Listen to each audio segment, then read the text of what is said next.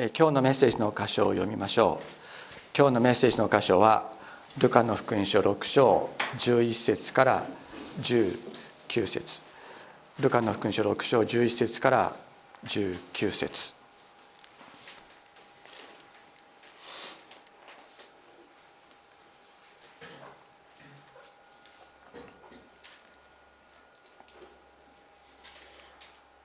あ失礼しました。12節からです、えー、6, 6章12節から19節。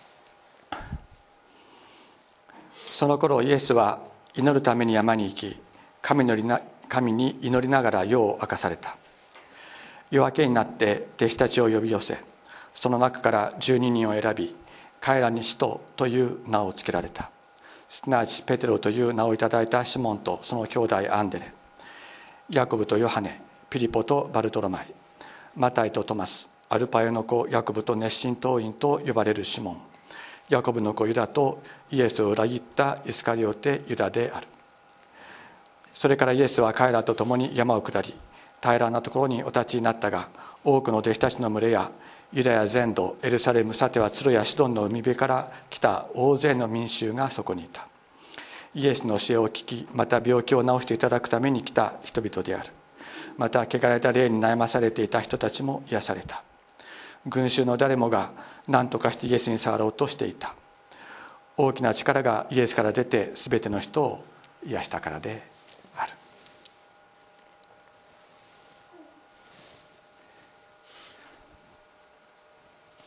えここで山に登って徹夜で祈る主イエス様。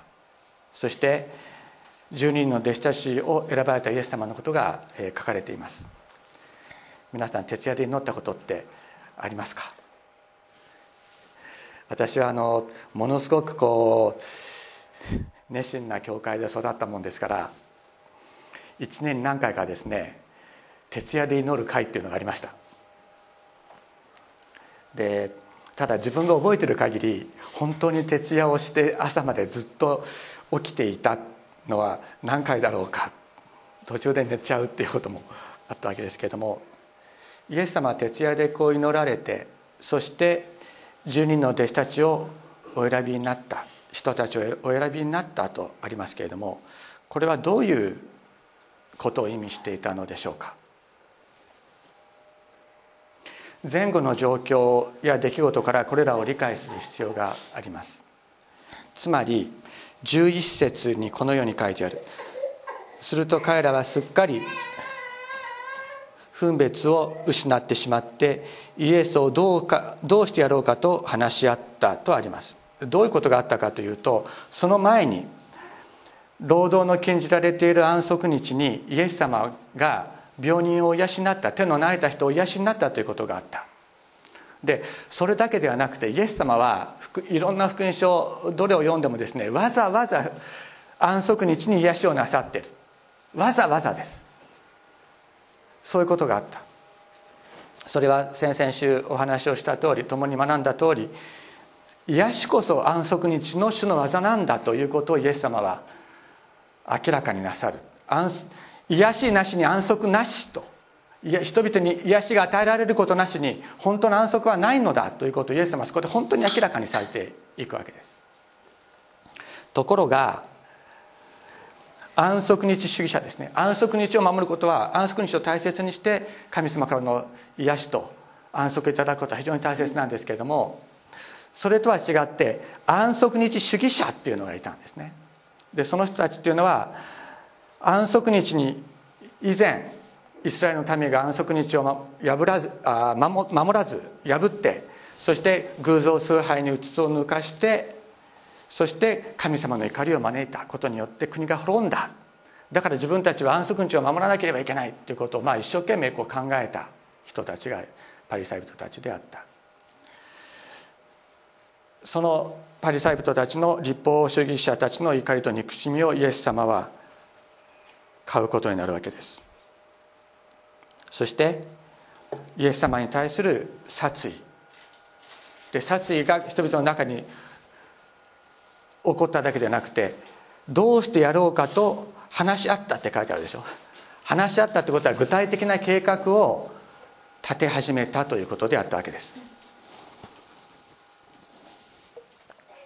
具体的にどういうふうにしてイエスを殺そうかという計画がここで進行していく。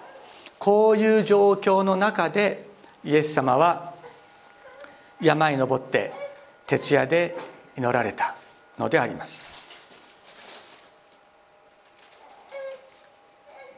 ご自分に対する殺害計画の進行があり山に登って徹夜で祈るイエス様。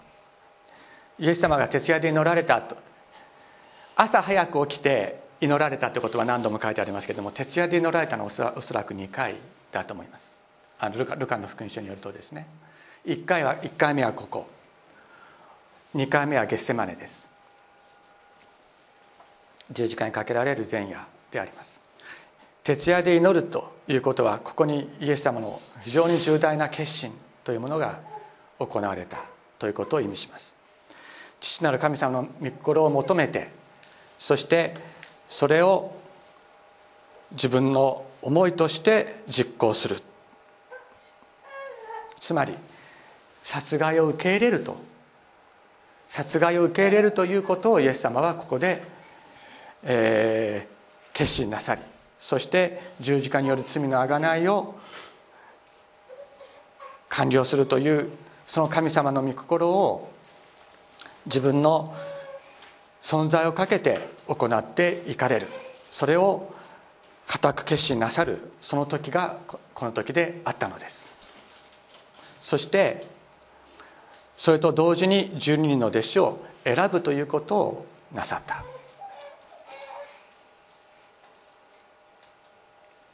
さて皆さん弟子っていうのは一体何でしょうか？弟子弟子というのは一般的な理解とししてはですね主のそばにいて主の教えを受けるものであり主を目標とするものであります。あの私ですねあの私自身が育ったその教会が非常に偉大な先生がいた。で、まあ、その先生が亡くなった後にあの異端化してしまったということがあったんですけどもその先生生きてらっしゃる時は本当素晴らしい教会だった。それで、えー、どの人たちもですねその先生に出会ったということをすごく誇りに思っていてであの私はこの先生の弟子ですとかって言ってですねまあもう誇りに思ってるわけなんですよ。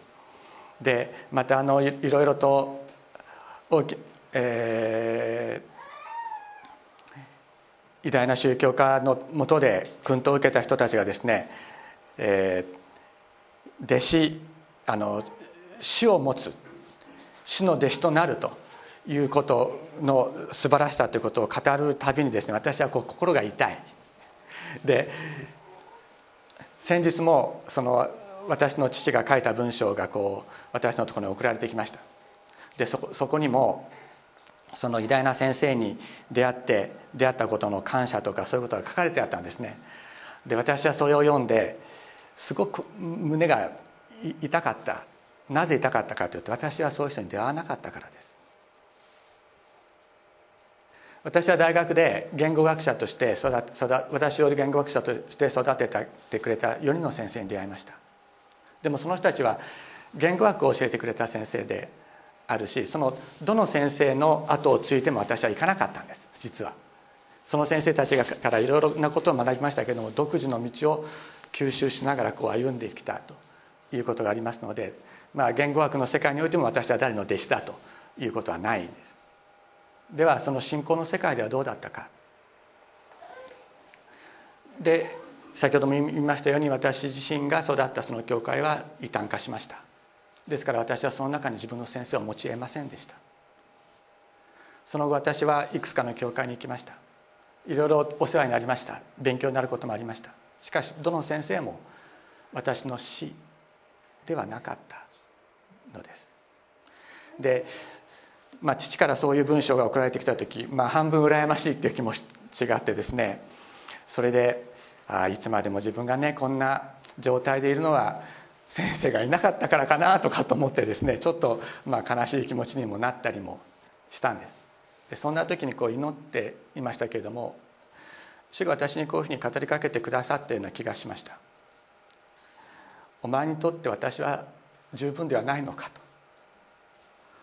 前にとって私ではダメなのかというふうに主が語ってくださったような気がしました。その時に私は以前あの見ず見も見ず知らずというか名前も知らない会ったこともないある牧師から一枚の色紙をもらったことを思い出しました。それは読者のある人が届けてくださったんですけれどももうすごい達筆でねあの書いてあるんです。色紙をくださった。イザヤ書の50章。10 50章ですね。4節5節の言葉です。これ私も昔から好きな言葉ではあったんですけどもこのように書いてあります。神である主は私に弟子の舌を与え疲れた者を言葉で励ますことを教え朝ごとに私を呼び覚まし私の耳を開かせて私が弟子のように聞くようにされる。神である主は私の耳を開かれたという言葉でした。イザヤ書の50章の4節5節です。元気の出る聖書聖書の言葉を配信し始めて今年で、えー、マグマグというところから配信し始めて10年になります。聖書の言葉を開くたんびに私の耳を開いてそして疲れた者を言葉で励ますことを教え朝ごとに私を呼び覚まし耳を開かせて私が弟子のように聞くようにしてくださった神様がいたということを思い出したんですね。そして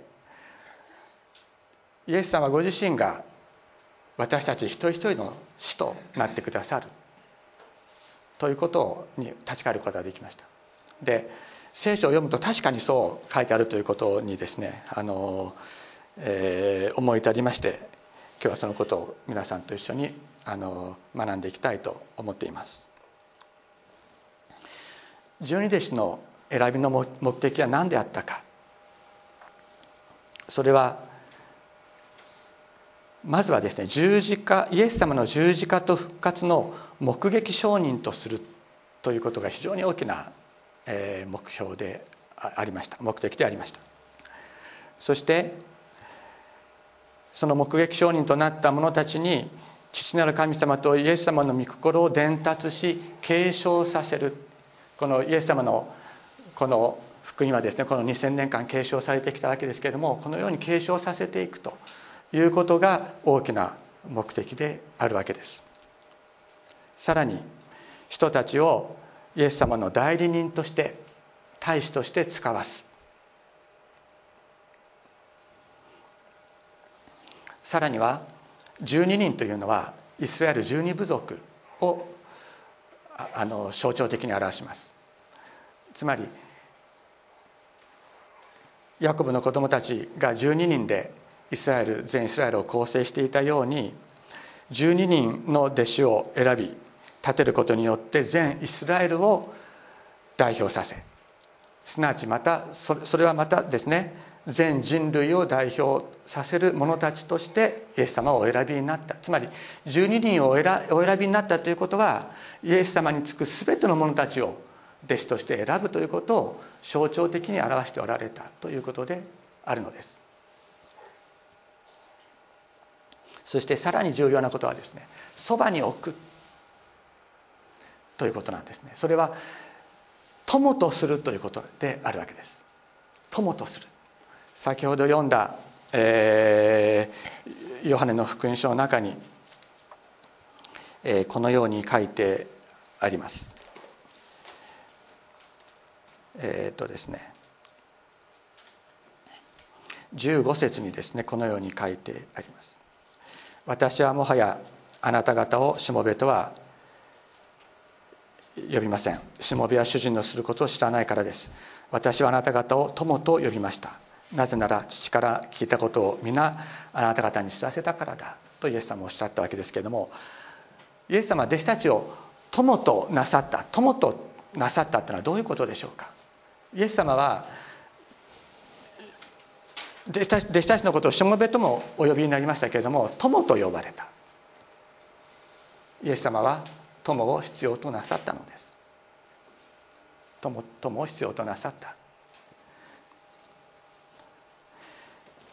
交わりや関係を求められたのです。自分だけ人々との間に間垣を作ってですね自分は神の子皆さんは救われるべき人っていうふうな形で間垣を作られたんじゃなかったということなんです。友を求め関係を求めるイエス様の姿がここにあります。それは一つの運命に生かされるもの。共に倒れ共に生きるものとして弟子たちと運命を共にする。そのことを求めまたイエス様と運命を共にする者たちを求められたのがイエス様であったのです。イエス様の十字架の死によって弟子たちも倒れました。全てが分からなくなって倒れました。しかしまたイエス様の復活によって弟子たちも立ち上がったのであります。このように一つの運命に生きる者としてイエス様弟子たちをお求めになりました。私たちを求めていらっしゃるのであります。福音の継承というのは一般の師と弟子の関係とは違うのです。一般のですね師と弟子における教えの継承っていうのはこのように行われる。師から弟子に教えが伝えられる。そうすると次に弟子が師となって次の弟子を育てる。また次の弟子が師となって弟子となっていく。このようにしてですねピラミッド型に組織を作り上げるっていうのが一般のあの師と弟子の関係お茶でもそうです。お花でも全部そうだと思います。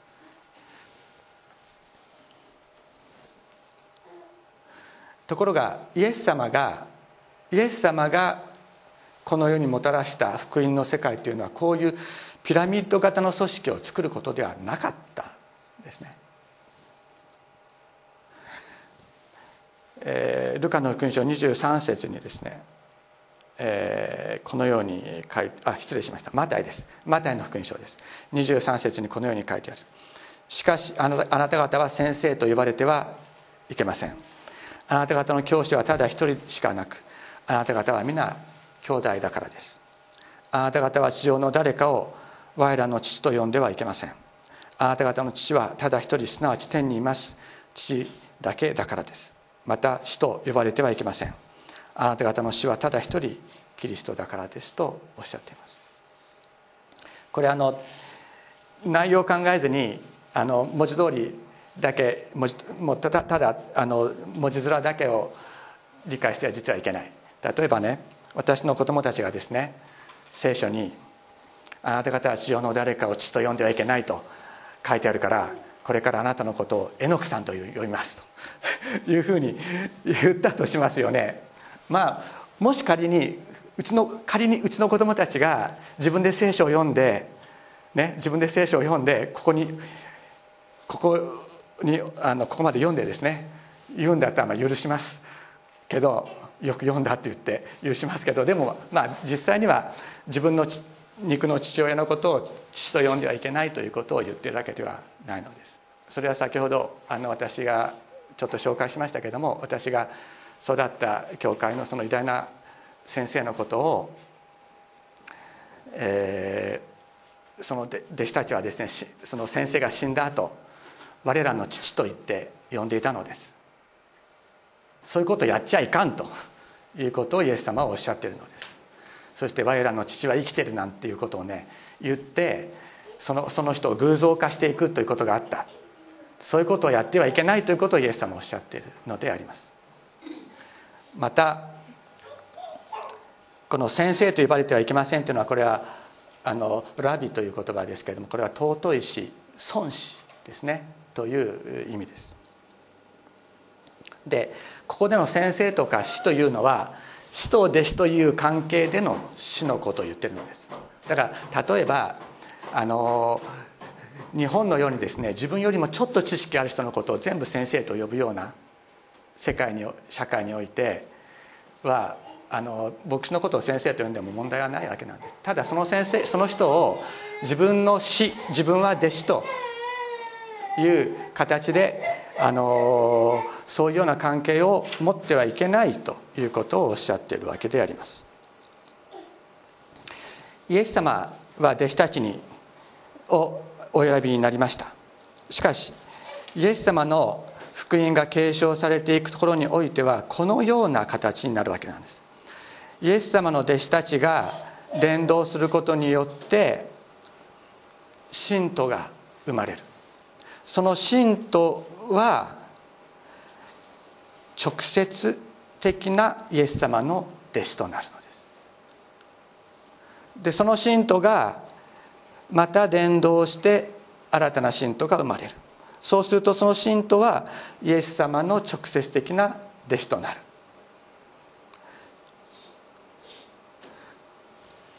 このようにイエス様の弟子は生まれるのです。つまり人間の人間のピラミッド構造を作るような形で弟子訓練というものが行われるのではない。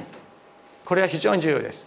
でなぜ重要かというとこれをこのようにきっちり理解してないと下手をするとカルト教教団になってしまうからなんです。人が人を支配するというような形がピラミッド構造の中で起こり得る。そういうことをイエス様は求めてらっしゃるわけでもないしそういうような教会をイエス様は作ろうとなさったのでもないのです。私たち一人一人がイエス様の直接的な弟子となるということをイエス様は求められている。つまりイエス様は孫弟子を作らないんです。直接の弟子しか作らないんです。でその直接の弟子たちに対してイエス様は私たち一人一人に対してあなたは私の友だとおっしゃる。そして人がその友のために自分の命を捨てる。これよりも大きな愛はないと言って私が私の友であるあなたのために命を捨てたのだとイエス様は私たち一人一人に語ってくださる。私たちはイエス様の直接の弟子一人一人が直接の弟子とされていくのであります。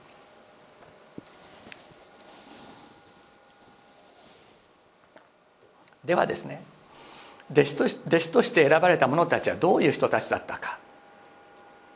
使徒の働きの4章13節にこういうことが書いてあります。これは美しの門というところでペテルとヨハネが生まれつき足の利かなかった人を立てなかった人をイエス様の皆によって立たせたその直後のことです。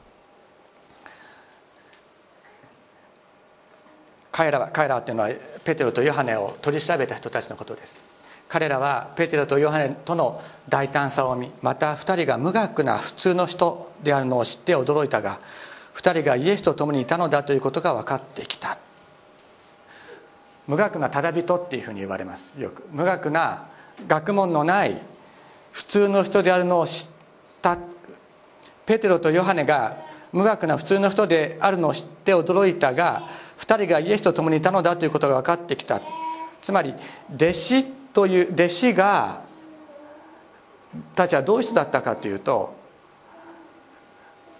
自分の体験したことしか語らなかったんです。ちょっと学問があったりするとですねあのいろいろと頭でこねくり回してそしてあのなんか難しいことを言ったりしようとする。だけどペテロとヨハネは何を言ったかって言ったらイエス様は十字架につけられて殺されたけれどもよみがえったっていうことを自分が見て体験したことだけを語るんです。それには学問はいらないんです。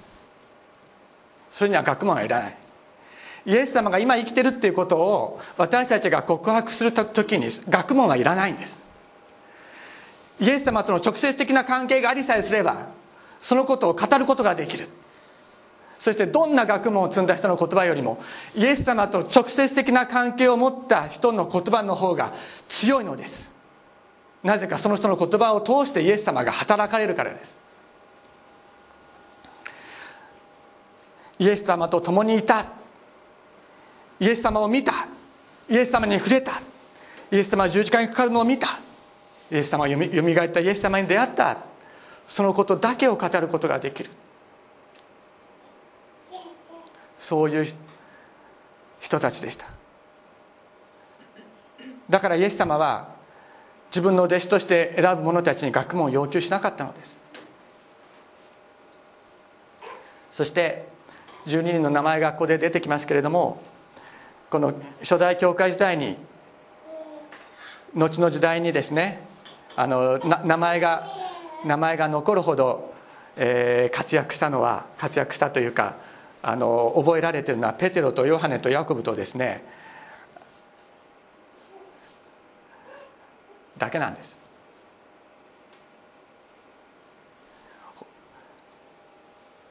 初代教会時代に他の人たちがどういう働きをしたかということは記録されていません。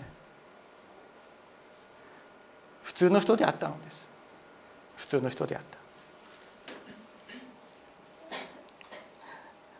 だからね十二弟子に選ばれた人たちが偉くてそうでない人たちが偉くなかったのだってことはないわけです。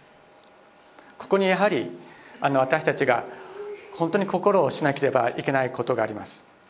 それは十二弟子に選ばれた人たちが偉かった。次は70人だった。次は120人だった。次は500人だったみたいな言い方をする場合がある。だけどそうではないのです。みんな普通の人でありました。先ほども言ったように一人一人がイエス様の直接的な弟子となる。自分がその何の中に含まれているかということは基本的に関係ない。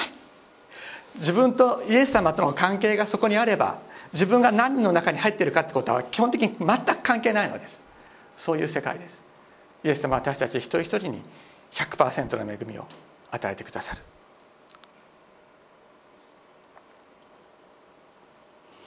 先ほど言いましたように主はなぜ無学な普通の人を選ばれたのか。それは彼らは自分の見たことだけを語るからです。自分の見たことだけを語る。主と同じ運命を歩く者としてイエス様は彼らを選ばれました。そしてその主の運命が弟子たちを生かしていったのです。共に痛み共に立つ者共に復活する者。このことだけこのことだけです。イエス様が弟子たちを選んだ私たちを選んでくださる。それはイエス様と共に痛み共に立ち上がり共に復活するもの。このことだけのためにイエス様私たち一人一人を選ばれた。弟子たちをまた選ばれたのであります。選びというのは何か。それはこの世から分離することです。悪魔の支配から分離することであります。ここにですね本当に厳しい神様の選びというものがあるしまた私たちの決心もあります。それは主と運命を共にするのかあるいはこの世すなわち悪魔の支配と運命を共にするのか。ここに主の主が弟子たちのために一夜を使って祈り続けられたその理由があります。なぜかというと主と運命にする者たちを主の弟子となる者たち主と運命を共にする者たちを悪魔が攻撃するからです。ですからイエス様はこの弟子たちのことを思いそして本当に彼らが守られるようにということを世を徹して祈られた。またその主は私たちのために祈られたのであります。ヨハネの福音書16章2節にこのように書いてあります。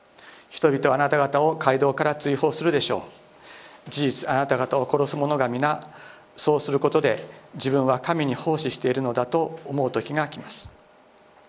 彼らがこういうことを行うのは父をも私をも知らないからです。しかし私がこれらのことをあなた方に話したのはそのその時が来れば私がそれについて話したことをあなた方が思い出すためです。少し飛んでしかし私は真実を言います。私が去っていくことはあなた方にとって益なのです。それはもし私が去っていなければ去っていかなければ助け主があなた方のところに来ないからです。しかしもし行けば私は助け主をあなた方のところに使わすと言ってそしてサタンに攻撃される悪魔に攻撃される者たちのところに助け主精霊を送る。そのことをイエス様はこの自分のに対する殺害計画が起こった時にそのことをはるかに見通して祈り続けられるのであります。この弟子たちを守りくださいと。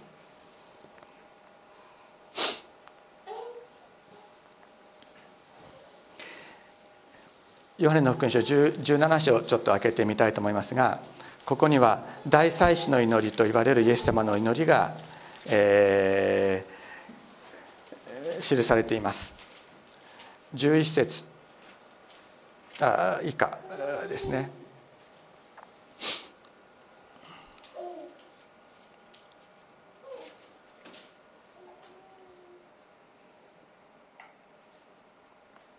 9節から、えー、9節から読みましょうか、えー、私は彼らのためにこれ弟子たちのことですけれども彼らのためにお願いします。世のためにではなくあなたが私にくださった者たちのためにです。なぜなら彼らはあなたのものだからです。私のものはあなたのもの。あなたのものは私のものです。そして私は彼らによって栄光を受けました。私はもう世にいなくなります。彼らは世におりますが私はあなたの身元に参ります。聖なる父あなたが私にくださっているあなたの皆の中に彼らを保ってください。それは私たちと同様に彼らが一つとなるためです。私は彼らと一緒にいた時あなたが私にくださっている皆の中に彼らを保ちまた守りました。彼らのうち誰も滅びたものはなくただ滅びの子が滅びました。それは聖書が成就するためです。私は今身元に参ります。私は彼らの中で私の喜びが全うされるために世にあってこれらのことを話しているのです。私は彼らにあなたの御言葉を与えました。しかし世は彼らを憎みました。私がこのようなものではないように彼らもこのようなものではないからです。彼らをこの世から取り去ってくださるようにというのではなく悪いものから守ってくださるようにお願いします。私がこのようなものでないように彼らもこのようなものではありません。真理によって彼らを共鳴を分かってください。あなたの御言葉は真理です。あなたが私を世に使わされたように私も彼らを世に使わしました。とイエス様はお祈りになるんですけれどもイエス様のものとして選んで今まで私がこう守ってきたけれども自分が去っていくと彼らがサタンから攻撃を受ける。その彼らをお守りくださいという祈りをイエス様は十字架の前になさるわけです。しかしそれは十字架の前に祈られた祈りだけではなかったと私は思います。この弟子たちを選ぶ時にイエス様は同じように彼らのために祈られた。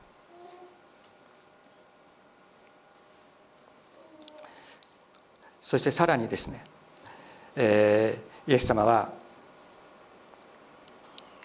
20節にこのようにお祈りになるわけです。私はただこの人々12人 ,12 人の人たちですけれどものためだけにではなく彼らの言葉によって私を信じる人々のためにもお願いします。それは父よあなたが私におられ私があなたにいるように彼らが皆一つとなるためです。また彼らも私たちにおるようになるためです。そのことによってあなたが私を使わされたことを世が信じるためです。また私はあなたが私にくださった栄光を彼らに与えました。それは私たちが一つであるように彼らも一つであるためです。イエス様は住人の弟子たちだけではなくて彼らによの言葉によってイエス様と直接的な関係を与えられる私たち一人一人のためにも祈ってくださった。それは私たち一人一人がイエス様と同じ運命を歩くために私たちがイエス様と父なる神様との関係の中に一つとされるためであったのです。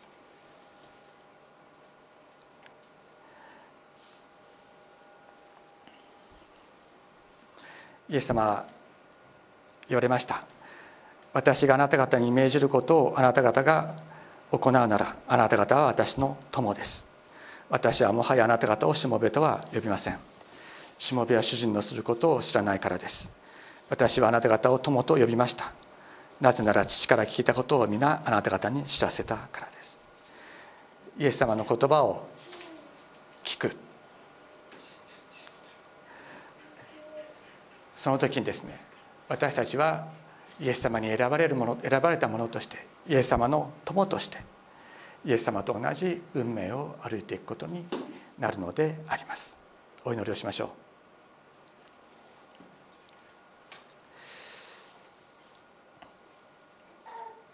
あなた方が私を選んだのではありません。あなたが私があなた方を選びあなた方を任命したのです。あなた方が私を選んだのではありません。私があなた方を選びあなた方を任命したのです。天のお父様。